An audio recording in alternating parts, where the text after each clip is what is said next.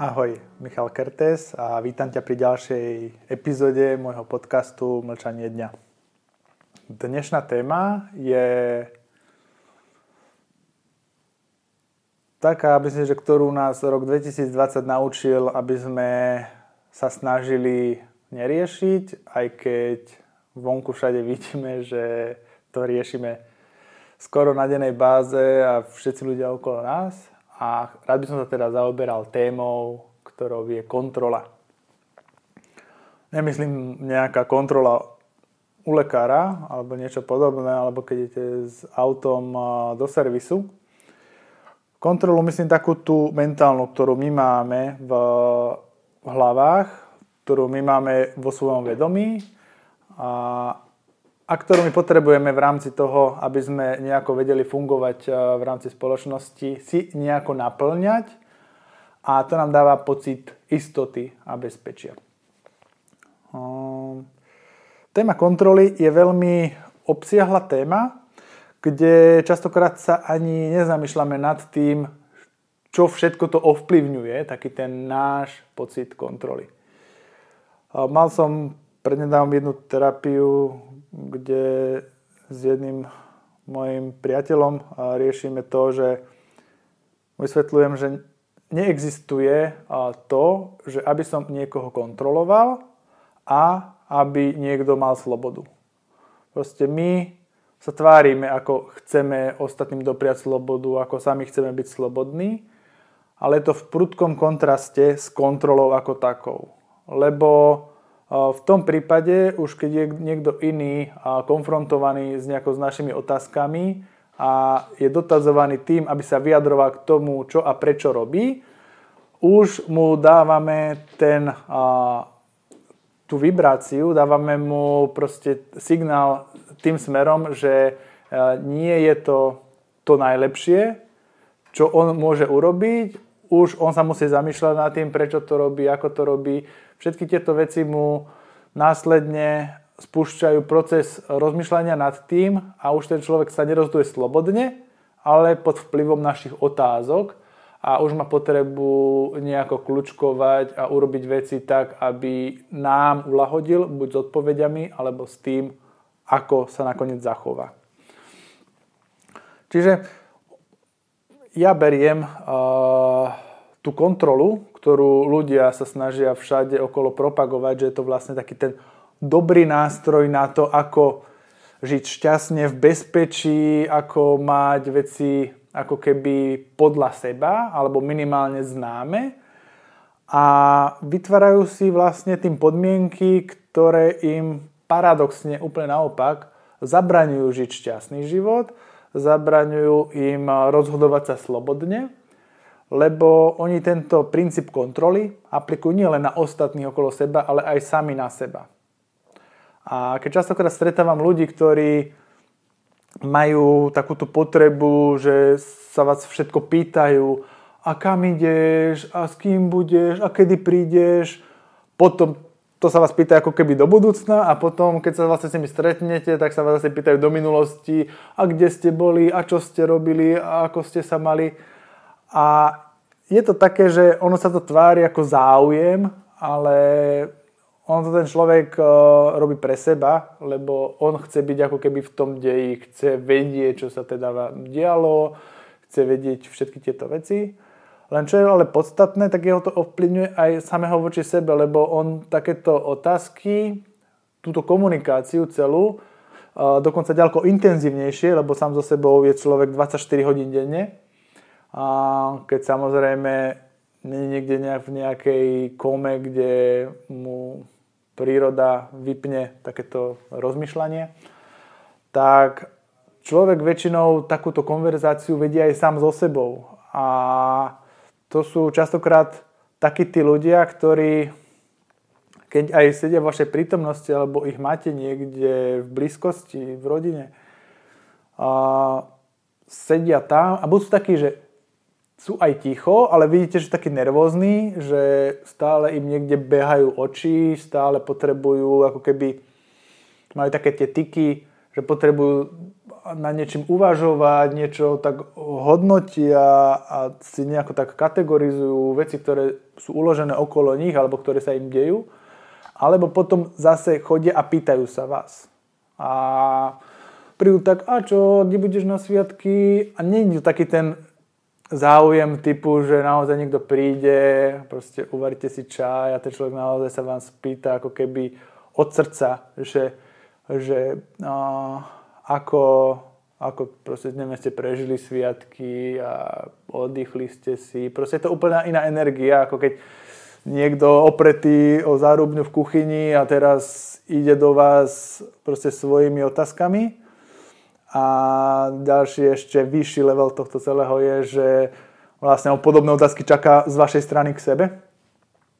A ešte pomaly sa cíti ako keby taký menej cenný, keď vy mu ich nedávate, lebo on sa posudzuje podľa toho, že kto sa o koho ako zaujíma, preložené do normálneho jazyka. Snažím sa ako keby kontrolovať seba, kontrolovať teba a mať kontrolu nad svojim životom. Tak oni podmenujú to, že vlastne láska je, alebo vzťah nejaký je o tom, že druhý bude robiť to isté. Vlastne, že budeme sa navzájom kontrolovať, budeme sa navzájom pýtať na seba, všetko veci, lebo tak si tí ľudia prejavujú záujem, ale to je taký povrchný záujem, to je záujem mozgu na to, aby my sme mu dali dostatok veľa informácií, aby sme my ho pripravili dostatočne veľa na rôzne eventuality, ktoré môžu nastať, či už v konverzácii, alebo v živote samotnom, alebo v našom vzťahu. A už tými otázkami sa snažím ako keby predísť tomu, že keby bolo niečo zlé, tak ja to viem dostatočne dopredu a môžem z toho vzťahu buď odísť, môžem urobiť nejaké veci inak, môžem sa zariadiť a funguje to celé tým štýlom, že častokrát nemáme ani poňatia, čo ten človek hovorí, ako sa cíti. Častokrát máme len tie informácie, ktoré vieme, kde bol, čo robil, ako robil. Lebo keď my sa pýtame len z rozumu a zo strachu, tak ten človek nám len e, z rozumu a zo strachu odpovedá, aby sa netvorilo, že teraz, neviem, sa s tebou nerozprávam, tak ten človek to začne hneď riešiť, že sa niečo stalo medzi nami, alebo máme proste nejaký zlý vzťah a čo sa udialo a pre tých ľudí, ktorí to chcú mať pod kontrolou, všetky tie vzťahy vo svojom živote, tak pre nich, keď im neodpoviete alebo nehráte s nimi túto hru, tak to je ešte väčšia katastrofa, lebo sa naplnia všetky strachy, ktoré sú s tou nekomunikáciou a, spojené, lebo strácajú kontrolu nad tým vzťahom. Proste už nevedia tie informácie, na základe ktorých by oni mohli povedzme z toho vzťahu újsť alebo sa zariadiť inak a oni nechcú ostať tí najmenej informovaní v celom tomto biznise a preto majú problém s ľuďmi, ktorí nemajú radi takéto e, štandardné klábosenie, takéto, že prídeš domov a ti vyrozprávam celý svoj deň ešte aj so svojimi mentálnymi nadstavbami a vlastne urobil som tri veci za deň, ale budem ti o tom dve hodiny rozprávať. A ten človek, keď nemá dostatočné vyvinutú tú spätnú väzbu a rovnaký pocit z toho, že zapájam sa do tejto hry, tak tým ľuďom to začne vadiť, začne im to prekážať. Ako som hovoril na začiatku, veľa ľudí si na tej vedomej úrovni proste povie, že veď to je nejaký prejavený záujem, to je niečo, ale zase všetci dobre vieme, že máme aj slobodnú voľbu. Veľa ľudí sa ale tým pádom zneuž, zneužíva tým, že príde za mnou niekto, kto sa ma začne vypytovať veci, lebo ten človek to chce vedieť, on chce vedieť moje osobné veci, začne sa ma pýtať a ja mu odpoviem len preto, aby som si nepokazil vzťah s ním, alebo aby on nebol smutný, alebo aby sme sa nepohádali. A tým pádom ten človek, ktorý prichádza s tými svojou sadou otázok, ktoré de facto aj tak možno nie sú ani podstatné, ani ho to možno nezaujíma z toho vnútra, ale proste chce odpovede, lebo to sú tie strachy, že čo keď sa na to niečo deje v tom našom vzťahu, tak aby som o tom vedel dopredu, tak sa ťa radšej vypitujem. A prichádzame vlastne do momentu alebo do bodu, kedy vlastne ten, čo sa pýta, sa tvári, že ako strašne toho druhého sa o neho zaujíma a ten, kto odpovedá, vlastne ide proti sebe, lebo ani by mu to možno nechcel povedať, ale hovorím mu to len preto, aby si udržali ten vzťah na takej hladine, ako vlastne chcú. A potom sa vlastne deje to, že sa tam ako keby robí takéto energetické dusno, takéto, že niekto v tej dvojici proste není s tým OK. A ten, čo dostane svoje odpovede na základe tých otázok, čo týka kontroly nejakej, že kontrolom vlastne aký je stav, to je ako keď naštartujete auto a pozeráte všetky ručičky, že či mám dosť oleja, či mám dosť paliva, či mám toto a skontrolujem si auto, tak toto je niečo také, že keď prídete za niekým, kto má takúto akutnú alebo takúto nutkavú potrebu a mať veci pod kontrolou, tak vás zásobí určitými otázkami a celé to vlastne vychádza z toho ega, z toho, tej zraniteľnosti, z toho, že len aby sa mi nestalo niečo nepredvídateľné, niečo, čo by som nečakal, tak už mi dávajú varovné signály pre istotu dopredu. Ale častokrát títo ľudia potom zažívajú tie varovné signály, lebo prídu ako tsunami, lebo síce tí do, dru, na druhej strane im aj hovoria otázk, odpovede na ich otázky, ale robia to proste so zlým pocitom, cítia od tých, čo kladú otázky, takú tú nevyrovnanosť a ten zlý pocit a sami vlastne odpovedajú, keď nechcú a dostávajú sa do, do, potom do stavu, že tie vzťahy sa im začnú komplikovať a tí, čo kladú tie otázky, nevedia prečo. Lebo veď som sa pýtal, ja, to, to proste malo byť dobré, veď však sa rozprávame spolu, ja sa ťa pýtam, či je niekde nejaký problém a ty mi hovoríš, že není problém, čiže ty si mi odpovedal vlastne. A dostávame sa do stavu, že potom tí ľudia sa ako keby, tí, čo boli ako keby znásilňovaní do tých odpovedí, do tej konverzácie, ktorá je mimochodom vo vzťahu veľmi dôležitá, ale nemá byť to takáto nútená konverzácia, typu, že ja tu odpoveď z teba dostanem, ty mi teraz toto povieš, čo to trápi a ja budem vedieť, čo, ako sa zariadím ďalej. Čiže zase je to len egoistický uh, dôsledok toho, že ja sa cítim zraniteľný a nechcem vo tom vzťahu trpieť, tak ja chcem dopredu vedieť, aby som sa mohol ja zariadiť. Čiže absolútne ten druhý ma nezaujíma, lebo som ho v prípade nejakých varovných signálov schopný mu vynadať, pohádať sa s ním, prípadne ho aj odkopnúť, len preto, aby som ja odišiel ten ako keby s tým čistým štítom z toho vzťahu. A celé toto vlastne sa práve veľa vzťahov komplikuje alebo dokáže proste nebyť v rovnováhe kvôli tomu, že jedna osoba je taká a druhá taká a jedna druhú ako keby neakceptovala, respektíve ani jedna z týchto osôb vlastne nerieši tie svoje reálne strachy a reálne problémy, ktoré majú sami voči sebe. Keď je niekto, ja to hovorím tak aj na terapii, že keď je niekto napríklad taký, že chodí a kritizuje stále niekoho a stále má takú potrebu niekoho opravovať a má takú tú predstavu, že ja, ja viem lepšie, alebo mám takú tú vec no, držať to v nejakých líniách, toto je správne, toto už není správne, takí tí automatickí korektory, ktorí uh, sa ich nikto na názor nepýta, ale vždy ho dávajú, tak uh, ja hovorím, že ale taký, takýchto ľudí mi je ľúto, lebo my si neuvedomujeme to, že oni toto síce rozprávajú na vonok, ale to je len mizivé percento toho, čo prebieha v ich vnútri. Títo ľudia žijú pod takouto kontrolou sami voči sebe. To je človek, ktorý uh, ide aj niekde von a tak a už proste, ak ide von, sa oblieka a to sú také tí, častokrát vidíte, takí tí, že najviac zladené proste osoby, proste krásne proste namalované, učesané, všetko, všetko je tip-top na tom človeku. A to je preto, že on má sám voči sebe takú drezúru vypestovanú, že si nedovolí ani na sekundu zvolniť tú pozornosť a nekontrolovať sa, alebo neanalizovať, že čo je zlé, čo je dobré, ako sa cítim. Nie, musí to byť takto a takto, musí to byť takto pekne, takto urobené. A to je tá kontrola. To je tá kontrola, ktorú oni obrácajú proti sebe a to je to, čo oni zažívajú 24 hodín denne. Čiže keď vás takýto človek nejaký na niečo upozorní, tak to je len, verte tomu, len taká špička ľadovca toho, čo prebieha v ňom. A ako on sa chudák cíti voči sebe, lebo človek je taký voľný tvor. Ale naša mysl sa naučila takúto seba kontrolu, až prehnanú, len preto, aby sme ako keby zapadli a boli oceňovaní tou spoločnosťou, čo konec koncov aj tak nikdy neprichádza, ale to je jedno. Proste idem podľa naučených pravidiel, dostal som proste noty, tak podľa toho hraj. A títo ľudia častokrát veľmi trpia a myslia si, že to je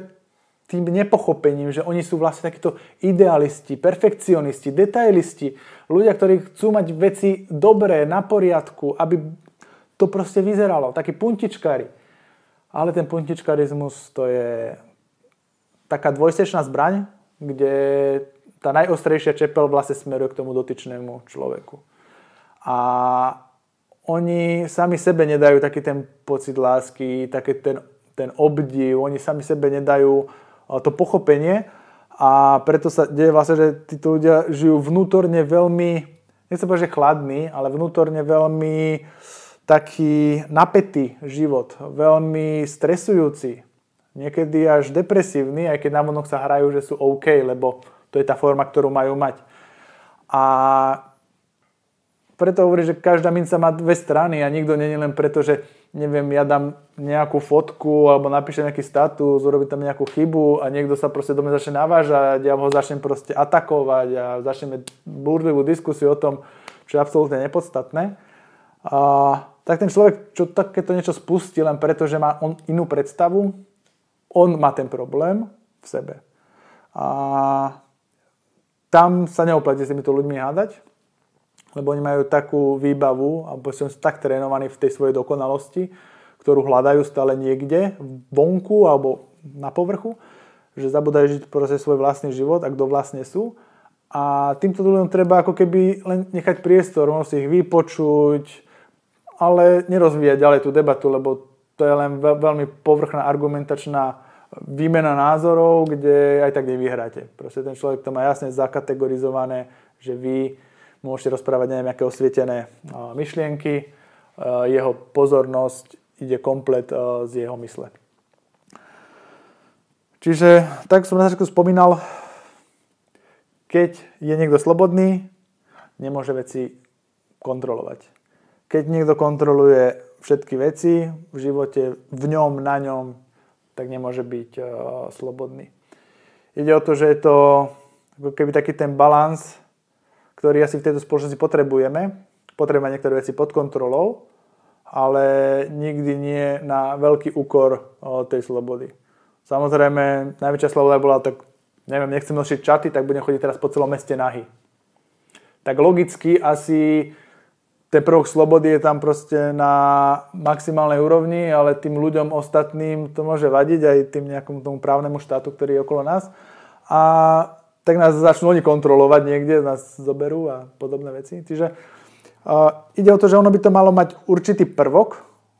určitú vedomú časť a tá kontrola mala prebiehať len z vedomia, nie z podvedomia. Čiže my sme nemali kontrolovať si absolútne všetko a my nevieme prečo, lebo nás tak vychovali ale my sme mali kontrolovať určité veci, ktoré sú nejako spoločensky plus minus dané. Zase takí tí väčší rebeli, ktorí teraz neviem čo, budú za každý kameň na ceste a každý plúvanec proste štrajkovať a podobné veci. Tak to tiež nie je nejaká tá, tá cesta. A keďže žijeme vo veľkých množstvách ľudí v rôznych mestách a podobne, tak tamto spolužitie je určitá akceptácia tých ľudí nie sme ešte tak vedomostne na tom, aby sme dokázali tolerovať hocikomu hocičo, lebo taká tá deviantná mysel ešte v súčasnej spoločnosti dokáže vytvoriť kadečo, čo sa tvári ako, že som to ja slobodná bytosť, ale môžu to byť ako keby nejaké nevysporiadané strachy, veci, ktoré tí ľudia majú v sebe a môžu škodiť tým ostatným. Lebo sloboda by nikdy nemala sa obratiť proti niekomu a nemal by som ja proste príklad, oslobodíte masového vraha dáte mu všetku možnú slobodu, tak proste príde a slobodne bude vraždiť ďalej. Tiež to má nejaké veci, lebo on má niečo v sebe nevyriešené a tiež je proste v určitom stave vedomia, veľmi nízkom. A nehovorím preto ani na jednu, ani na druhú stranu, že toto je tá cesta, alebo toto je tá cesta. Ide o to, že my ako vedomé ľudské duše si vieme vyberať a mala by tá kontrola vychádzať čisto z vedomia, z vedomia toho, že aký má môj, moja akcia interakciu s okolím, komu tým škodím, komu tým pomáham a inak vlastne v tom svojom vnútri byť slobodný. Takže verím, že sa budete vedieť nad tým zamyslieť, že v akom stave na takej tej stupnici od absolútnej kontroly až po absolútnu slobodu, že kde niekde sa nachádzate vy a hlavne, či tá kontrola vychádza z toho reálneho vedomia, že áno, toto, čo ja chcem kontrolovať v tom svojom živote, je naozaj potrebné pre môj šťastný život a pre šťastný život ľudí okolo mňa. Alebo to už zasahuje do toho stavu, že vlastne kontrolujem všetko. Že pomaly už uh, sám seba, aj keď som sám doma a proste stále sa proste buzerujem za niečo. Toto už sú veci, ktoré vychádzajú z podvedomia a nie sú zdravé a robia vám uh, dosť veľkú škodu, čo sa týka nejakej psychiky a toho uvoľnenia a radosti zo života. Lebo kde je non-stop kontrola, nemôže byť radosť zo života. Choďte sa spýtať do väzenia niekoho. Takže verím, že sa vám podarí trošku takáto nejaká sebaanalýza, zamyslenie sa nad tým, že ako som na tom ja a keď vás bude zaujímať niečo viac o tomto, tak ľudia mi napíšte. Pekný deň, ahoj.